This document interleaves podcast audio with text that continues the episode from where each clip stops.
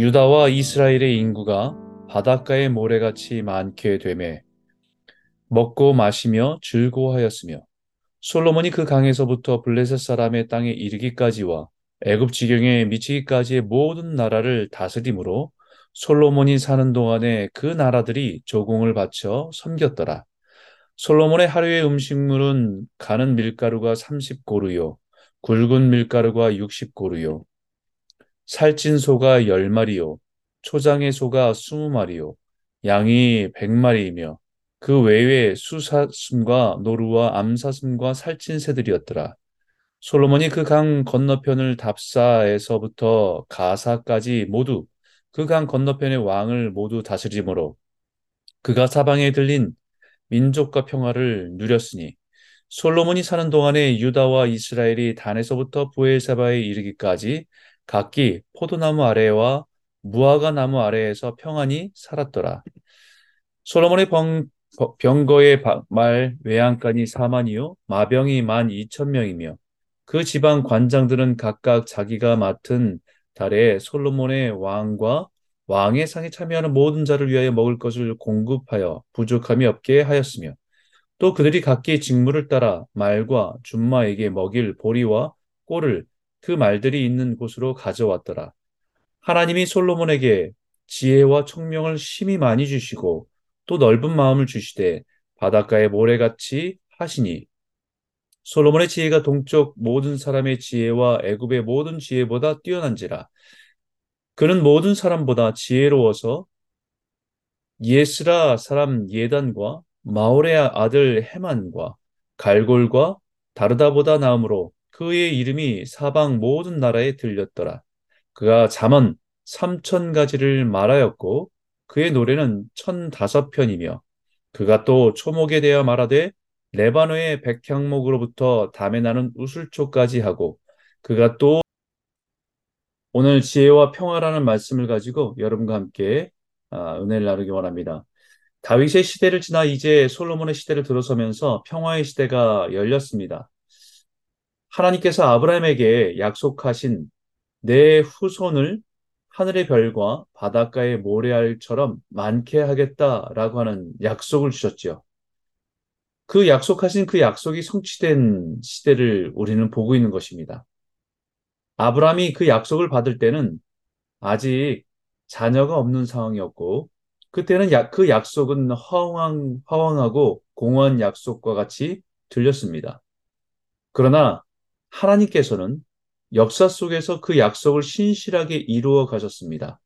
그리고 이제 그 평화를 누리는 시대가 된 것입니다.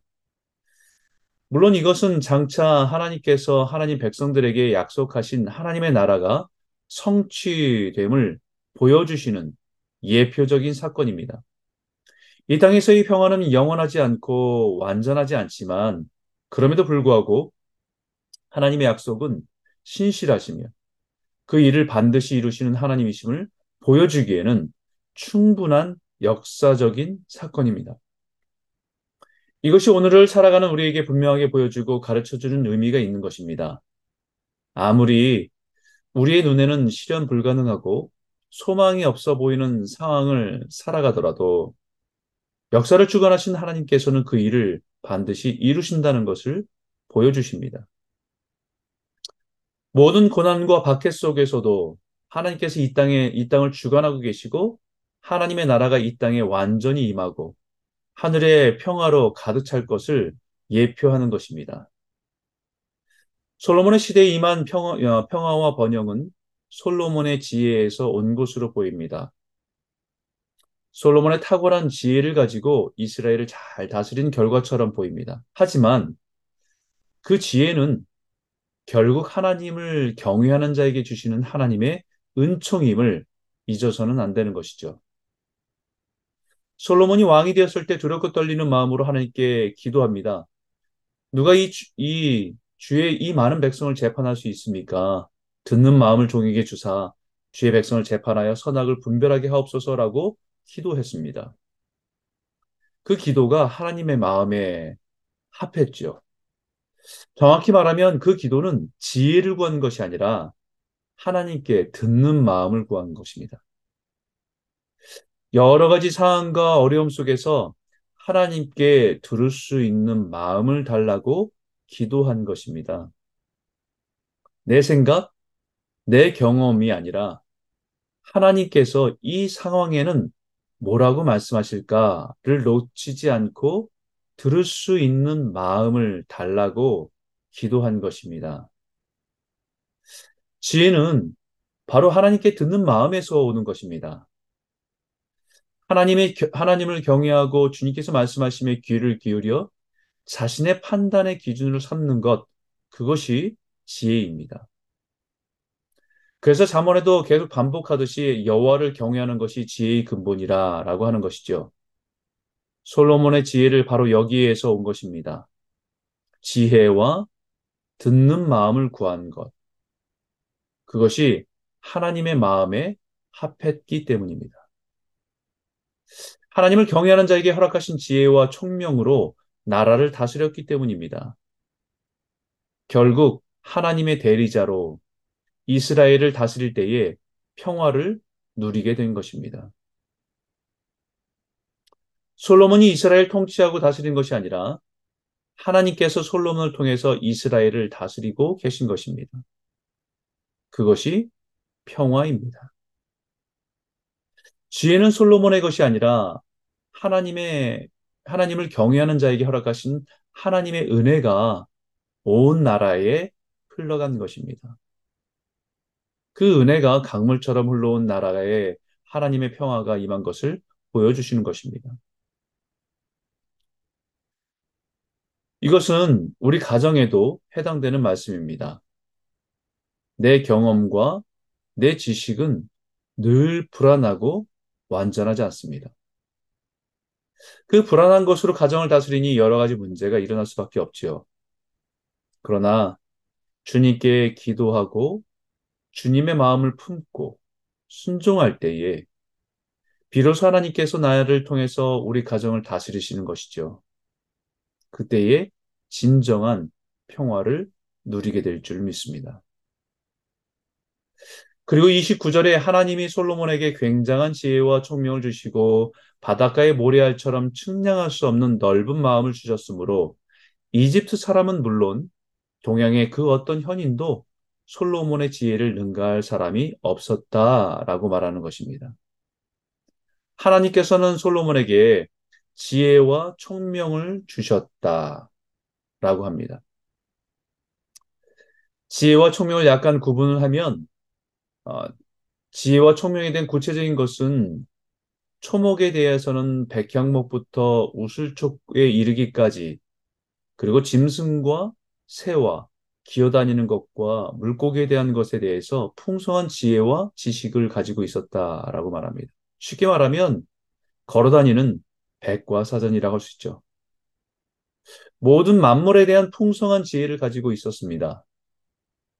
사실 이 분야를 전공하고 공부하는 사람도 조류 하나만 연구하고 식물 하나만 연구하고 공부해도 그 생태계를 알아가는 것도 평생이 걸린다고 하는데 모든 자연 만물을 만물에 대한 지혜와 지식이 풍성했다는 것이죠. 그것은 바로 그 모든 만물을 지으신 하나님으로부터 오는 지혜였기 때문입니다. 가장 정확하고 확실한 지식이었고 하나님의 지혜였던 것이죠. 그리고 그 모든 만물이 서로 연결되고 서로 영향받는 질서와 법칙을 헤아릴 수 있는 것이 총명입니다. 영어로 insight.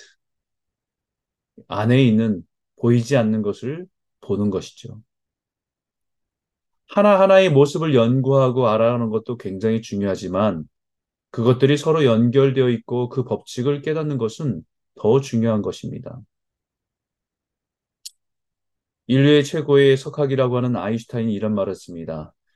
어, 이 땅에 꿀벌이 사라지면 인류는 멸망한다. 4년, 4년 안에 멸망한다. 라고 했습니다. 처음에는 그 말이 무슨 말인지 다들 이해하지 못했죠. 하지만 그 꿀벌 하나가 어, 모든 생태계에 미치는 영향력이 결국은 파도처럼 인류에게 재앙으로 다가온다라고 하고 있는 것입니다. 꿀벌 하나를 연구하는 것도 굉장히 풍성한 지혜가 필요합니다. 그 곤충 하나의 습성과 생존 능력을 파악하는 것도 오랜 시간 관찰과 연구로 인해서 얻을 수 있는 지식일 것입니다. 하지만 그 꿀벌이 사라지면 하나의 곤충의 생존의 문제가 아니라 인류의 생존과 관계가 있다는 것을 깨닫는 것이 insight, 총명입니다. 꿀벌이 사라지면 대부분의 식물이 열매를 맺지 못하고 그로 인해서 초식동물도 심각한 생존의 문제에 봉착하게 됩니다. 결국은 그것은 인류의 식량의 위기로 인류 종말 멸종의 위기를 가져오게 된다는 것을 다 연결되어 있다는 것을 깨닫게 되는 것이죠. 총명은 바로 모든 만물을 지으신 하나님의 지혜와 모든 만물을 운행하시는 하나님의 큰 법칙을 깨닫는 것입니다. 오늘날 우리가 겪고 있는 환경의 위기, 환경 위기의 문제는 바로 각 분야의 지식은 발전하고 그 지식으로 발, 발전시켜 왔다고 하지만 그것이 결국 우리 스스로의 삶의, 삶을 위협하는 결과를 가져온다는 사실을 보지 못한 것의 결과입니다. 아니, 지금 당장의 필요에 의한 탐욕으로 인해서 무시했던 결과입니다. 결국 하나님의 지혜와 총명은 하나님의 마음을 깨닫고 하나님께서 만물을 다스리라 말씀하신 마음을 품고 조화를 이루는 삶입니다. 그 조화가 이뤄낸 것이 하나님께서 허락하시는 평화입니다. 바로 솔로몬의 시대는 이 평화를 맛본 것입니다. 바로 솔로몬에게 그 마음을 주신 것입니다. 바닷가의 모래알처럼 측량할 수 없는 넓은 마음을 주셨으므로 그것을 들을 수 있는 마음을 달라고 기도한 솔로몬의 마음이 측량할 수 없을 정도의 넓은 마음을 가지고 있다는 것입니다. 그것이 솔로몬의 탁월함이었던 것입니다. 평화는 하나님께서 주시는 넓은 마음입니다. 당장 눈앞의 필요에 의해서 전전긍긍하지 않는 하나님께서 주시는 넓은 마음입니다. 모든 만물의 주인 되신 주님의 눈으로 바라보는 넓은 마음입니다. 모든 고난 앞에서도 우리를 향한 선하신 주님의 계획을 바라보는 넓은 마음입니다. 그 안에서 누리는 것이 진정한 평화입니다. 사랑하는 성도 여러분, 오늘 이 아침에 기도할 때에 솔로몬이 기도를 따라, 솔로몬의 기도를 따라 기도하시기 바랍니다.